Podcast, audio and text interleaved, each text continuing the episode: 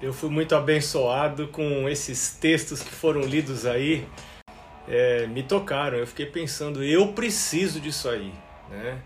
Isso aí foi para mim, eu preciso orar mais. Ah, às vezes a gente trabalha tantos anos numa área e aí a gente pensa que consegue trabalhar sozinho, né?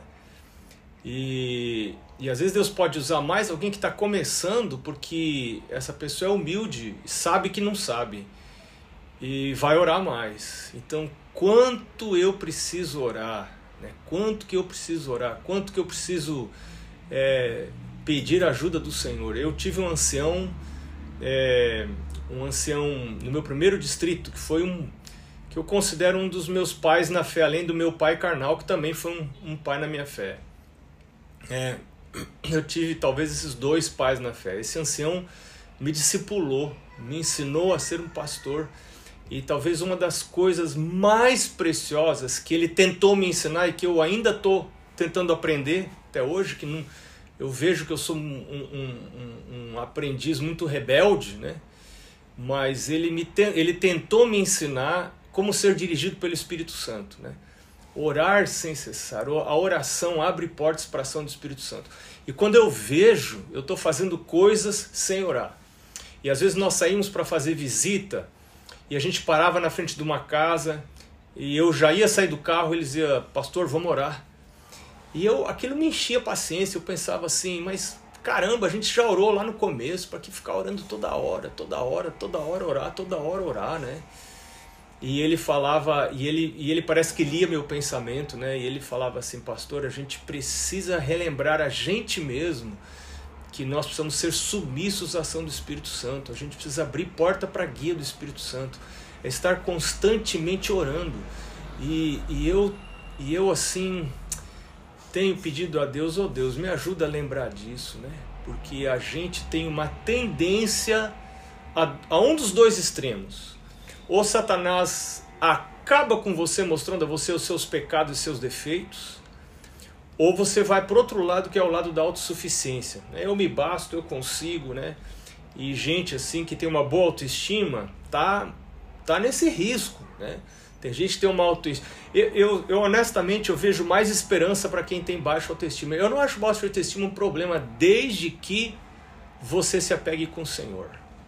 Né? Você pega a sua, auto, sua baixa autoestima para dizer assim, eu preciso de Deus, eu não consigo fazer as coisas por mim mesmo, então eu preciso do Senhor, eu vou andar com o Senhor, eu quero que Ele dirija a minha vida, né? Então esse irmão me, me ajudou a pregar dirigido pelo Espírito Santo, né? Orar, orar mais para preparar os sermões, orar mais no preparo. Ele me falou, por exemplo, ele me dizia, pastor, se eu tenho dois tempos, eu gasto um tempo orando e um tempo preparando para o sermão. Mas se eu tenho um tempo só, eu vou gastar esse tempo orando. E às vezes, quando a vida pega a gente de supetão para pregar, e você só tem aquele tempo para orar e dizer, Senhor Deus, me ajuda, por favor, que eu não tenho nem ideia do que eu vou falar aqui. Né? E aí você dobra o seu joelho, e às vezes os sermões são mais poderosos do que aquele que você gastou tempo preparando, que tem muito de você e pouco de Deus no sermão. É, é, é, cuidado para não interpretar mal o que eu estou dizendo, né, que aí eu não estou pregando a falta de preparo. O preparo tem o seu lugar, né, mas especialmente o preparo diário. Esse é o preparo que faz a diferença na vida da gente, né? Esse preparo só para pregar, esse preparo ele, ele não tem muita, muita ação lá no, no resultado final do sermão da gente, né? ele, ele tem o seu lugar, mas o que realmente vai mexer na sua maneira de pregar, na minha maneira de pregar, é o tempo que eu passo, como o pastor Alan acabou de falar, é, eu passo em primeiro lugar, né? A minha busca, não por tema para pregação, não por tema de sermão, mas por é, passar tempo na presença do Senhor. É, é, essa, essa escolha de fazer isso vem da minha compreensão Do, do, do conceito de mordomia, de conceito de mordomo. Por que que eu estou aqui? Eu não estou aqui para defender o meu lado, eu não estou aqui para defender o meu ministério, né? Eu estou aqui para ser um instrumento nas mãos do Senhor, né? Eu não sou de mim mesmo, eu fui comprado por preço, eu quero glorificar a Deus naquilo que eu faço. Então me ajuda, meu Deus, me ajuda no que eu vou fazer. É, então é, eu não vou procurar me defender, porque Satanás procura empilhar compromissos em cima da gente para a gente não ter fé suficiente para parar de manhã na primeira, ou para acordar um pouquinho mais cedo, né, para para permanecer na presença do Senhor com o meu momento de oração, é, meu momento de estudo da, da palavra de Deus. Por um parênteses aqui, no meu momento de oração, é, como que eu vou orar, né? Eu aprendi um tempo atrás, e eu já devo ter, você deve ter ouvido isso, a oração dos sete minutos, né? Como que você ora? Você tem que ter um programa na sua oração. E eu quero recomendar a você, eu, eu, um pouquinho antes da pandemia, eu comecei um canal de podcast. E, e eu quero convidar você para acessar, é só você digitar meu nome aí, Marcos Bonfim, com M no meio, M no final, e escrever Marcos Bonfim Podcast, e vai aparecer aí o, o podcast ou no Spotify, no Google, Spot, uh, uh, Google Podcast ou no Apple Podcast. E o podcast, e, e o episódio número oitenta e cinco, uh, nesse episódio minha esposa compartilha os, os sete passos desses sete minutos de oração.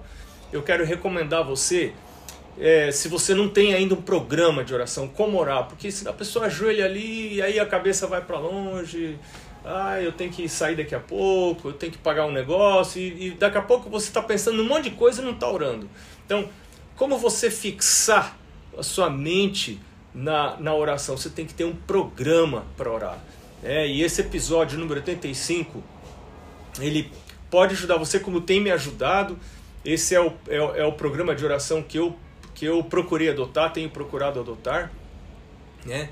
É, e de, então, é, esse negócio de ir em primeiro lugar à presença do Senhor, com isso eu estou dizendo, meu Deus, eu quero ser usado pelo Senhor. E às vezes, como eu estava dizendo, é, o inimigo de Deus move, tenta mover os nossos olhos para olhar a pilha de coisas que a gente tem para fazer, né? Um montão de coisa que a gente tem para fazer, e, e aí a gente fica tão desesperado que fala assim, não, hoje não dá tempo de eu estudar minha lição, hoje não dá tempo de eu ler minha Bíblia, hoje não dá... Eu estou falando do que eu sei, eu já cheguei na igreja, já, eu sei o que é chegar na igreja sem ter estudado a lição de direito, e aí os irmãos pedirem você para passar a lição, eu sei, eu sei do que eu estou falando, né? Eu, é, eu sei o que é isso. Então Satanás, Satanás tenta desviar os olhos da gente para pilha de coisas, e, e a gente precisa com Jesus resistir e dizer, eu vou viver de toda palavra que sai da boca do meu Deus. Eu não estou aqui para defender o meu ministério, eu não estou aqui para defender a minha reputação, porque tem gente que sai correndo atrás da reputação, eu quero cobrir tudo que é buraco para ninguém pensar nada de mal de mim. Não, eu não estou aqui para isso. Eu não estou para defender minha reputação. Eu estou aqui para defender o reino de Deus. E primeiro eu preciso ir à presença do Senhor, pôr o Senhor em primeiro lugar na minha vida e andar com Ele, porque aí só então que Ele vai poder me usar. Isso é parte da minha mordomia cristã. Eu não sou de mim mesmo. E, eu, e Ellen White diz que a maneira da gente ser feliz é servir aos outros, né? Isso é, isso é mordomia, somos mordomos da multiforme graça de Deus. É, em outra tradução diz despenseiros. Eu acho, eu acho muito legal essa, essa, essa ideia de Paulo ali em Efésios, né? Nós somos despenseiros da multiforme graça de Deus. É como se Deus tivesse uma dispensa cheia de coisa gostosa, né? Tem ali um monte de, não sei o que você gosta de comer, mas tem ali na dispensa um monte de coisa gostosa. E aí Deus fala assim, ei, você aí, cara, você pastor aí, você é dispenseiro. Pô, você é dispenseiro, você pode entrar e sair da dispensa a hora que você quiser. E você vai poder comer o que você quiser, mas você é dispenseiro para você dar para os outros essa comida gostosa, né? Dispenseiro da multiforme graça de Deus. Eu vou entregar da dispensa, né? Eu vou entregar as coisas maravilhosas de Deus. Esse é o meu trabalho como pastor. Imagina, que privilégio, né? Mas como mu- dispenseiro da multiforme graça de Deus, eu preciso conhecer o dono da dispensa. Eu conhe- preciso conhecer ele, preciso andar com ele, preciso ouvir a voz dele. Então aí está o meu tempo de andar na presença dele, andar com ele. Eu quero falar de outros aspectos da, da mordomia cristã, Porque às vezes a gente ainda está influenciado com essa ideia, essa ideia que foi nos passada durante muito tempo, que eu recebi também dos quatro T's da mordomia. Você já ouviu falar disso, né? Tempo, tesouros, templo e, e, e, e talentos, né? Os quatro T's da mordomia cristã. E na cabeça de alguns, isso aí é mordomia cristã, os quatro T's. E, e na verdade isso é uma visão extremamente restrita de mordomia cristã. Mordomia cristã é algo muito mais, é a vida toda. E a nossa vida não se resume só nesses quatro T's. Tem tanta coisa. Vou dar um exemplo para você. Ellen White fala da mordomia da influência, né? A, a cada um de nós, Deus deu influência. E como eu uso essa influência para promover o reino de Deus? Ah, uma outra mordomia que é extremamente importante é a mordomia da minha família. Como que eu administro a minha família para a honra e glória de Deus? Não para honrar e glorificar o meu nome. Como que eu administro a criação dos meus filhos? Estou sendo dispenseiro de Deus na criação dos meus filhos? Estou condescendendo, ou estou condescendendo com os meus filhos em hábitos, em práticas que não são apropriados no reino de Deus, mas porque são as, culturalmente aceitas, porque a cultura aceita? Eu eu eu tô cada vez mais impressionado com o negócio. Eu vou falar francamente para você. Eu acho assim, se você não, nunca leu seriamente, como o pastor Alan acabou de falar agora, procurar, né? Buscar, assim, de verdade. Quando ele leu isso, eu pensei no livro Orientação da Criança. É, uma leitura casual desse livro não vai trazer bênção nenhuma para você. Se você tem filhos adolescentes, se você tem filhos pequenos, melhor se você tem filhos bebês. Você, é, é, é melhor, porque a sua chance vai ser muito maior. Mas se os seus filhos ainda estão em casa, seja a idade que tiverem, você precisa ler esse livro. Você não pode criar filhos sem ler esse livro. Porque esse livro, ele não está manchado, ele não está contaminado pela cultura que nos rodeia. Se você seguir a cultura que nos rodeia, você vai achar que a roupa que a sua filha está usando é aceitável. E talvez ela não seja aceitável. Ela seja aceitável na igreja que você está indo, mas talvez não seja aceitável aos olhos de Deus. E se você vai querer colocar os limites, você vai encontrar um tempo ruim. O tempo vai fechar lá na sua casa. Agora, como que eu ajo com esse tempo ruim? Se eu sou um dispenseiro da multiforme, multiforme graça de Deus. Aí eu vou erguer a voz, vou enfiar tapa para tudo que é lado. É assim que Deus quer que eu haja? Ah, não, então eu vou para outro lado. Vou condescender, faz o que quiser. Aqui é a casa da avó Joana, né? Faz a casa da mãe Joana, você faz o que você quiser. Então tem esses dois termos. O pai que deixa o filho fazer o que quiser, o pai que sai no tapa, no soco. Deus não pode aprovar nenhum desses dois extremos. Como que eu ajo? Como que eu tenho que agir como um pai, como dispenseiro da multiforme graça de Deus? Então eu preciso ler esse livro. Preciso ler com oração. Dizer, meu Deus, o Senhor me deu filhos. Eu preciso entregar esses filhos para o Senhor. Assim falava meu pai. Meu pai falava, Deus, Deus, Deus me deu a vocês. E quando Jesus vier no dia do juízo, lá na porta da Nova Jerusalém, o Senhor Jesus vai falar, cadê teu filho? Aquele magrão lá. Né? Aquele magrão lá do teu filho lá, onde está? Onde está ele? Cadê ele? É? O que, que você fez dele? Meu pai disse, eu vou ter que prestar contas de você. Então é uma coisa muito séria. Então a mordomia da família, a, a mordomia dos meus hábitos físicos que afetam tremendamente meu ministério e minha habilidade de pregar. Eu estou ficando velho, eu não precisava falar que você já está vendo que eu estou ficando velho, né? Velho começa a ficar tudo branco, pelanca, e as coisas começam a não funcionar, é uma série de coisas. Mas quanto mais velho eu estou ficando, mais eu estou percebendo o quanto os meus hábitos afetam até a minha habilidade para pregar. É, eu, experimenta você encher a barriga, comer demais e sair para pregar, para ver o que, que sai da sua boca na pregação. Então, como eu saber o que é a vontade de Deus, o que é crendice? Tem muita gente que vai atrás de crendices. Ellen White disse isso, mas quem disse que ela disse? E eu estou indo atrás de crendices, crenças populares dentro da igreja. Eu preciso buscar da fonte. Se eu sou honesto com Deus, se eu quero realmente saber a vontade de Deus, eu preciso buscar na fonte. Então, se você está interessado em melhorar a sua ligação com Deus, abrir esse canal, e ela fala que esse canal são os doze pares de nervos cerebrais. Esses nervos aqui são o meio através do qual Deus se comunica comigo. Por que que às vezes eu recebo tão pouca impressão do Espírito Santo? Primeiro, porque talvez eu não leia a palavra como eu deveria. Mas segundo, é, e essa é uma grande razão, é, talvez seja porque meus hábitos físicos não estejam apropriados. Qualquer visita que eu vou e me oferecem comida, eu como. Né? Eu vou fazer cinco visitas à tarde, eu como cinco vezes, porque eu acho simpático. Eu acho legal comer. Mas será que o senhor aprova essa atitude? Não, pastor, mas eu vou ofender a irmãzinha lá, a senhorinha que preparou a comidinha para mim. Eu vou ofender essa mulher. Eu vou ofender ela ou eu vou estar passando um mau exemplo para ela? Né? O, que, que, o que, que é que, o que, que Deus espera que eu faça? Está lá nesse livro. Eu, eu preciso ler, eu preciso saber. Se eu não ler, eu vou atrás das crendices, do que os outros ficam falando. Não, Ellen White diz, Ellen White... Mas quem disse que Ellen White falou isso?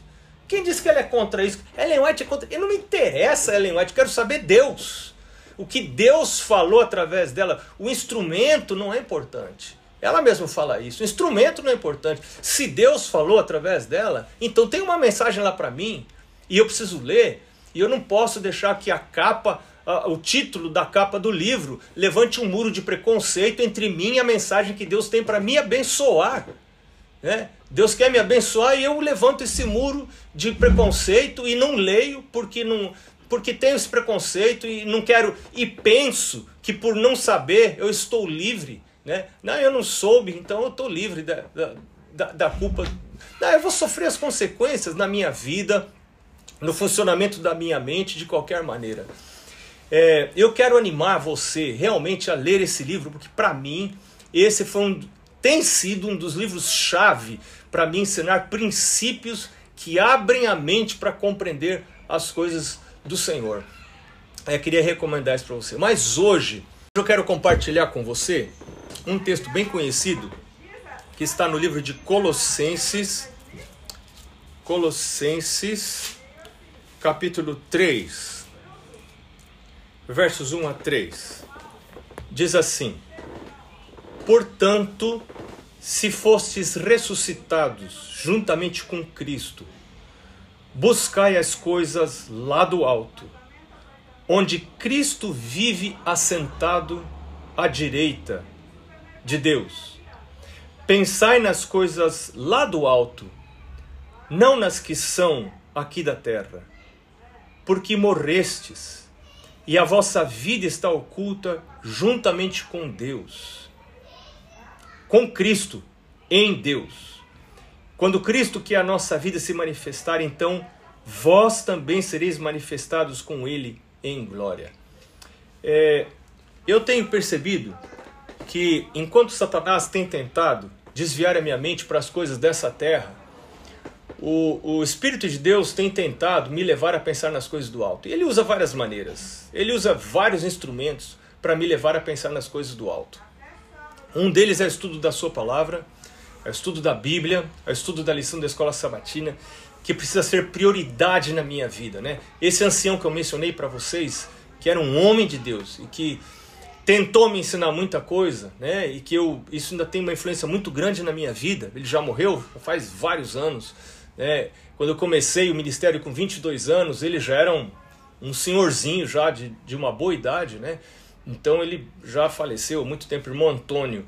E eu quero encontrar esse homem no céu, quero dar um abraço nele, quero dizer para ele, irmão Antônio, é, o senhor talvez imaginava, mas não sabia o quanto a sua vida foi importante para mim, para minha vida, né? Para minha vida espiritual, para o meu crescimento. É, quanto o Senhor me ensinou como ser um pastor, né? O apego desse homem aos escritos sagrados da Bíblia, à lição da Escola Sabatina, ao, ao Espírito de Profecia. Cada dia ele acordava, passava um tempo em oração, depois lia sua Bíblia, estudava a lição. Ele é Espírito de Profecia, todos os dias. Né? E eu pensei, caramba, eu sou pastor, eu devia estar lendo Espírito de Profecia, esse, esse camarada lê Espírito de Profecia e tem coisa para me ensinar. E às vezes ele dizia assim, pastor, ó, aparecia um problema na igreja, ele falava assim, ó, pastor, lê lá Parábolas de Jesus, página duzentos e trinta, eu sei lá o que diz nessa página, mas só, né, é, falava lá o número de uma página, leia lá tal página, eu ia lá, pum, nossa, olha aqui, que mensagem, né? Outro dia, pastor, leia lá Testemunhos Seletos, volume tal, página tal, ele sabia e eu não sabia nada, né? E aí eu me lembro do meu pai falando assim, filho, Meu pai é um pastor jubilado agora, completou noventa anos esses dias aí, né? E meu pai um dia me falou, eu acho que eu já devo ter dito para vocês, mas não, não custa falar de novo, né? Meu pai disse, meu filho, você não é o cara mais inteligente da sua associação. É, você também não é o mais burro, mas você não é o mais inteligente. Tem cara mais inteligente que você na associação. Agora, você quer prosperar na sua vida? Você quer prosperar no ministério? Ouça a voz do profeta. Porque, segundo Crônicas vinte, vinte diz, crede no Senhor vosso Deus, estareis seguros. Crede nos seus profetas e sereis prosperados. Você quer prosperar? Você ouça a voz do profeta. Leia, leia, leia. E ele dizia assim, um pastor distrital... E eu fui pastor distrital vários anos. Ele diz, um pastor distrital precisa conhecer de tudo. Né? Você precisa conhecer de todas as áreas, porque eu preciso promover todas as áreas da igreja. Eu preciso saber de educação, eu preciso saber de publicações, eu preciso saber de mordomia, eu preciso saber de Ministério da Saúde, eu preciso saber de todas as áreas. E onde que eu vou encontrar a instrução de Deus sobre isso? Né? Eu não quero ir atrás de crendices. Eu não quero ir atrás do que todo mundo faz, né? Se eu sou um filho de Deus, eu não vou atrás do que todo mundo faz. Ah, mas todo mundo faz assim. Não me interessa como é que todo mundo faz. Eu quero ouvir o que Deus tem para falar. E o que Deus tem para falar, eu encontro ali, nesses escritos, né? Então, é, é, eu vejo assim, Deus tem tentado me desviar, é, o inimigo tem tentado desviar os meus olhos para as coisas que me rodeiam, a pilha de coisas que eu tenho para fazer, os problemas, alguns deles que não aconteceram ainda, mas eu fico com, remoendo com eles. E eu tô falando, não estou falando em hipótese, é, é assim que acontece comigo mesmo. Eu às vezes acordo duas da manhã, lembro, ai, aquele negócio, e fico e não consigo mais dormir, aquele negócio lá. Então, esse é o inimigo de Deus tentando me desviar para as coisas daqui dessa terra. E aí tem Deus falando assim, filho, pensa nas coisas do alto, filho. Que valor essa coisa vai ter no dia da minha vinda? No dia que eu voltar? Esse negócio está te preocupando, está te enlouquecendo a cabeça aí.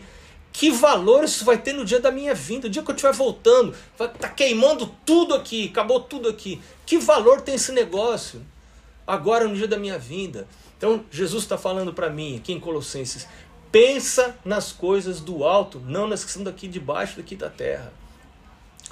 Uma das coisas que Deus tem usado para me ajudar a pensar nas coisas do alto, que Deus usou, começou no início do meu ministério, né?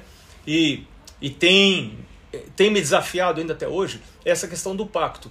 Eu não vou entrar no tema da teologia do pacto, mas eu vou falar da prática do pacto.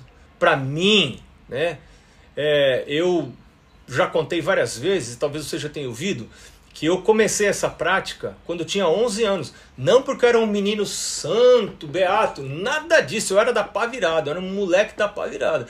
Mas dentro da igreja, estava dentro da igreja, e um pastor muito sábio usou de, dessa sabedoria dele para levar toda a molecada, toda a meninada da igreja, os meninos e meninas e os adultos e todo mundo a se tornarem impactuantes.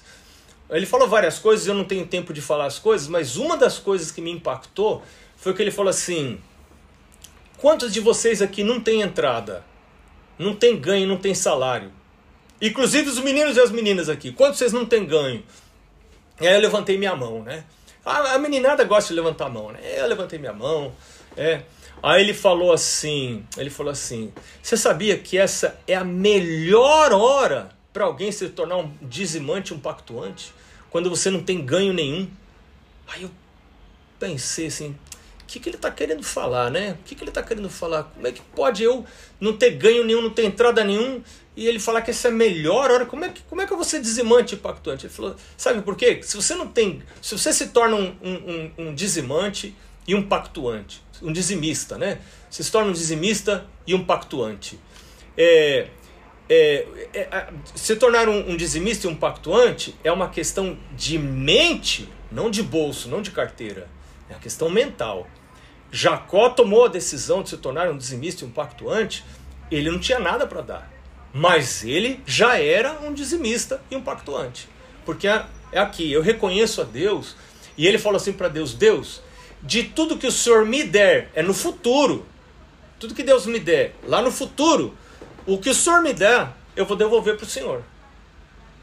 E aí esse pastor falou assim para mim, se você não tem entrada, é, você não ganha nada, você vai para a igreja no sábado, você, o seu ganho é zero. Quanto que é o dízimo de zero? O dízimo de zero é zero. Quanto que é o pacto de zero? Você ganhou zero. Quanto que é o pacto disso? É zero. E aí você dá zero e você é fiel. Você não dá nada e é fiel. É a, é a, é a hora mais fácil de você se tornar dizimista e pactuante. Eu falei, caramba! Então eu posso ser dizimista. Eu, menino, eu posso ser um dizimista igual ao meu pai. Dizimista e pactuante. Que legal! E aí eu fiz o pacto. Né? E aí Deus, assim, com muita relutância, porque eu tinha medo, com questão da porcentagem, o meu primeiro pacto foi um vírgula cinco por cento. Depois Deus me deu um empregozinho, né? Um empregozinho merreca lá, e eu fui para três por cento um pacto. Aí quando me casei, né? A Mari e eu nos casamos, fomos para cinco por cento.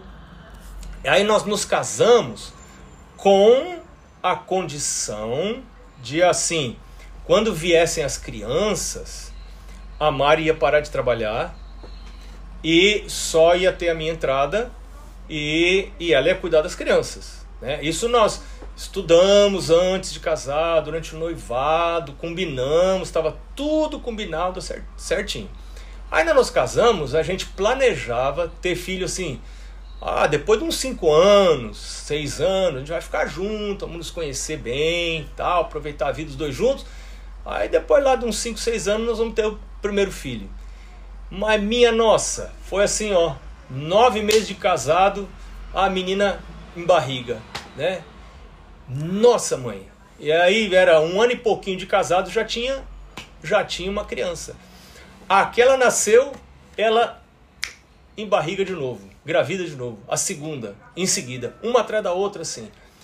E ela... E, a, e o Brasil, gente, uma inflação ali, isso era por volta dos anos noventa, um pouquinho antes dos anos noventa, era oitenta e oito, oitenta e nove, um pouquinho antes dos noventa. A inflação, você, quem é novo, não, não sonha o que era viver a inflação. Eu estou agora aqui na Argentina, eles estão apavorados, porque eles têm inflação de cento e pouco por cento ao ano. A nossa inflação no Brasil, se não me engano, é cinco e alguma coisa por cento ao ano. A gente quase nem sente o que é inflação, né, no Brasil. Mas aqui onde eu estou, é, é, é uma inflação importante, é uma inflação que mexe com a vida deles. Os preços variam de dia para dia, impressionante, impressionante. O, quando eu cheguei aqui na semana passada, um, um dólar valia quinhentos, quinhentos e oitenta pesos. Hoje, ontem, o dólar valia seiscentos e oitenta pesos. Você imagina, isso muda o preço dos alimentos, muda o preço das coisas. E isso é inflação de, de cento e poucos por cento ao ano. Nós tivemos, e agora não me lembro se foi noventa ou noventa e um, no Brasil, inflação de mil e novecentos e pouco por cento. Você não consegue sonhar o que era isso. Você ganhava o salário num dia, a igreja paga o salário para você num dia, você tem que pegar aquele dinheiro todo, você correr ao supermercado, comprar tudo que você conseguir comprar. Porque no outro dia, aquele seu dinheiro já não vale, literalmente não vale mais nada. Só que você chega no supermercado, todo mundo já chegou antes que você, já comprou tudo o que precisava, não tem nada para comprar. Você chega no supermercado, as prateleiras vazias, supermercado varado, não tem nada para você comprar, né? E aí você volta para casa com dinheiro e sem comida. E aí você volta no dia seguinte, não tem comida para comprar. Você volta no outro dia, não tem comida para voltar. Quando tem comida no supermercado, o seu dinheiro já não vale mais nada. Nessa situação, a linda, maravilhosa da minha esposa fala, vira para mim e fala assim, é, lembra que a gente combinou que eu ia parar de trabalhar? Porque as... As, a, temos as duas filhas agora, eu não consigo ir trabalhar sabendo que elas estão em casa, eu tenho uma responsabilidade diante de Deus. Falei, mulher, mas a situação mudou, nós estamos numa situação é, que não é comum, com o meu salário e o seu salário não dá para sobreviver, como é que a gente vai fazer? É impossível sobreviver, nós não conseguimos. Mas ela se bateu o pé, falou, não, combinado é combinado, o que a gente combinou, mais do que com você, eu tenho um compromisso com Deus e as crianças, e eu não consigo ficar lá trabalhando, fico pensando nelas aqui. Não, eu dou um jeito, eu em casa, eu estou em casa estudando, eu cuido delas. Conversa, né? Não, não, não dá, não dá, não dá, não dá. Porque aí à tarde ela vinha, porque ela trabalhava na escola adventista, eu saía para as visitas, para as coisas. Não, não, não, não, eu vou... Hoje eu vou lá na associação, vou pedir as contas, vou lá no, no departamento pessoal. Essa mulher saiu e eu me enlouqueci. Eu pensei, gente, essa mulher ficou louca. Que loucura, como é que a gente vai fazer? Não vai ser possível. E aí veio uma ideia na minha cabeça, né? A ideia era, bom, o meu pacto é cinco por cento, eu vou voltar para três por cento. Deus sabe a situação que a gente está, né? E Deus sabe, eu vou voltar para três por cento o meu pacto. E só que eu me ajoelhava para orar e eu não conseguia, eu não conseguia, né? Era hora de eu calcular ali meu pacto, eu não conseguia. Eu comecei a orar, orar, orar a Deus. Eu lembrava de um sermão que eu tinha ouvido muito tempo atrás, em que o pastor repetia várias vezes, ele dizia, qual... eu nem lembro do pastor e nem lembro do resto do sermão, mas eu lembro essa frase que ele repetia frequentemente no sermão, ele dizia assim, que tamanho é o seu Deus, que tamanho é o seu Deus, que tamanho é o seu Deus. Então você vê o inimigo tentando pôr os meus olhos na crise, na minha é, insuficiência, na minha falta de dinheiro, nos problemas que me rodeavam, na decisão da minha esposa, e Deus tentando levar meus olhos para cima. E Deus usou o pacto para dizer assim, filho, você confia em mim ou não confia? Que tamanho que eu tenho para você? E aí eu pensei, e eu, eu ouvi assim muito claramente, né? Eu pensei, eu sou pastor, eu estava no meu primeiro distrito, né? Eu sou pastor, o meu trabalho é para levar os irmãos a confiarem mais em Deus e a dependerem mais em Deus. Mas como é que eu vou com, com, com, é, de, é, ensinar os irmãos a dependerem mais de Deus e a confiar em Deus, se eu mesmo não confio em Deus? Se eu não sou capaz de confiar que Deus me sustém, se eu mantiver o meu pacto de cinco por cento, o pacto que eu fiz de, de devolver cinco por cento, e eu não confio, eu não acredito que Deus pode me sustentar, como é que eu vou ensinar isso para os irmãos? E eu entendi uma verdade muito clara, assim, eu, eu percebi que naquele dia eu estava sendo um divisor de águas da minha vida espiritual e do meu ministério. Dali para frente, meu ministério ou ia virar para esse lado ou ia virar para aquele lado, né? Se eu resolvesse seguir a minha própria cabeça, se eu resolvesse não viver pela fé, mas viver de acordo com as minhas inclinações, meu ministério ia ser uma coisa. E se eu resolvesse confiar no Senhor e viver pela fé, viver com o joelho dobrado, viver dependendo do milagre, crendo em milagres, meu ministério ia ser outra coisa. Nós trabalhamos com coisas espirituais. Nós não trabalhamos com coisas naturais. Nós trabalhamos com coisas sobrenaturais. E para mim, esse é o meu testemunho para você, para mim o pacto, ele não serve para sustentar a igreja, projeto missionário da igreja. Isso, não, isso quase não passa pela minha cabeça, né? E às vezes é isso que a gente mais promove, irmãos. Tem um missionário lá na janela dez e quarenta, sabe? Tem essa construção. Da... Tudo tá certo, tudo muito bonito, mas não é essa a motivação principal para eu devolver o meu pacto. Eu preciso devolver o meu pacto para eu ser como o povo de Israel, que Deus levou lá para o deserto. Porque lá no deserto que eu vou ensinar você a confiar. Lá no deserto eu vou ensinar você que nem só de pão viverá o homem, mas de toda a palavra que sai da boca do Senhor. Lá no deserto que você vai ver o maná. O maná não caiu no Egito, quando você estava na segurança do Egito, comendo pepino, as cebolas, os alhos do Egito que eles gostavam. Não é lá que você vê o maná. Você vê o maná caindo quando você diz assim, não, eu vou, eu vou sair para o deserto. Ninguém foi obrigado a ir para o deserto. Foi quem quis. É, ainda hoje... Quando eu devolvo o pacto, eu estou indo para o deserto, né? Porque eu olho para o meu salário e eu penso, não, isso aqui, caramba, isso aqui não dá para mim de passar o mês. Deus fala assim, é, mas ainda está muito. É igual a história lá do, do Gideão, né? Ainda está muito dinheiro para você. Tira o dízimo.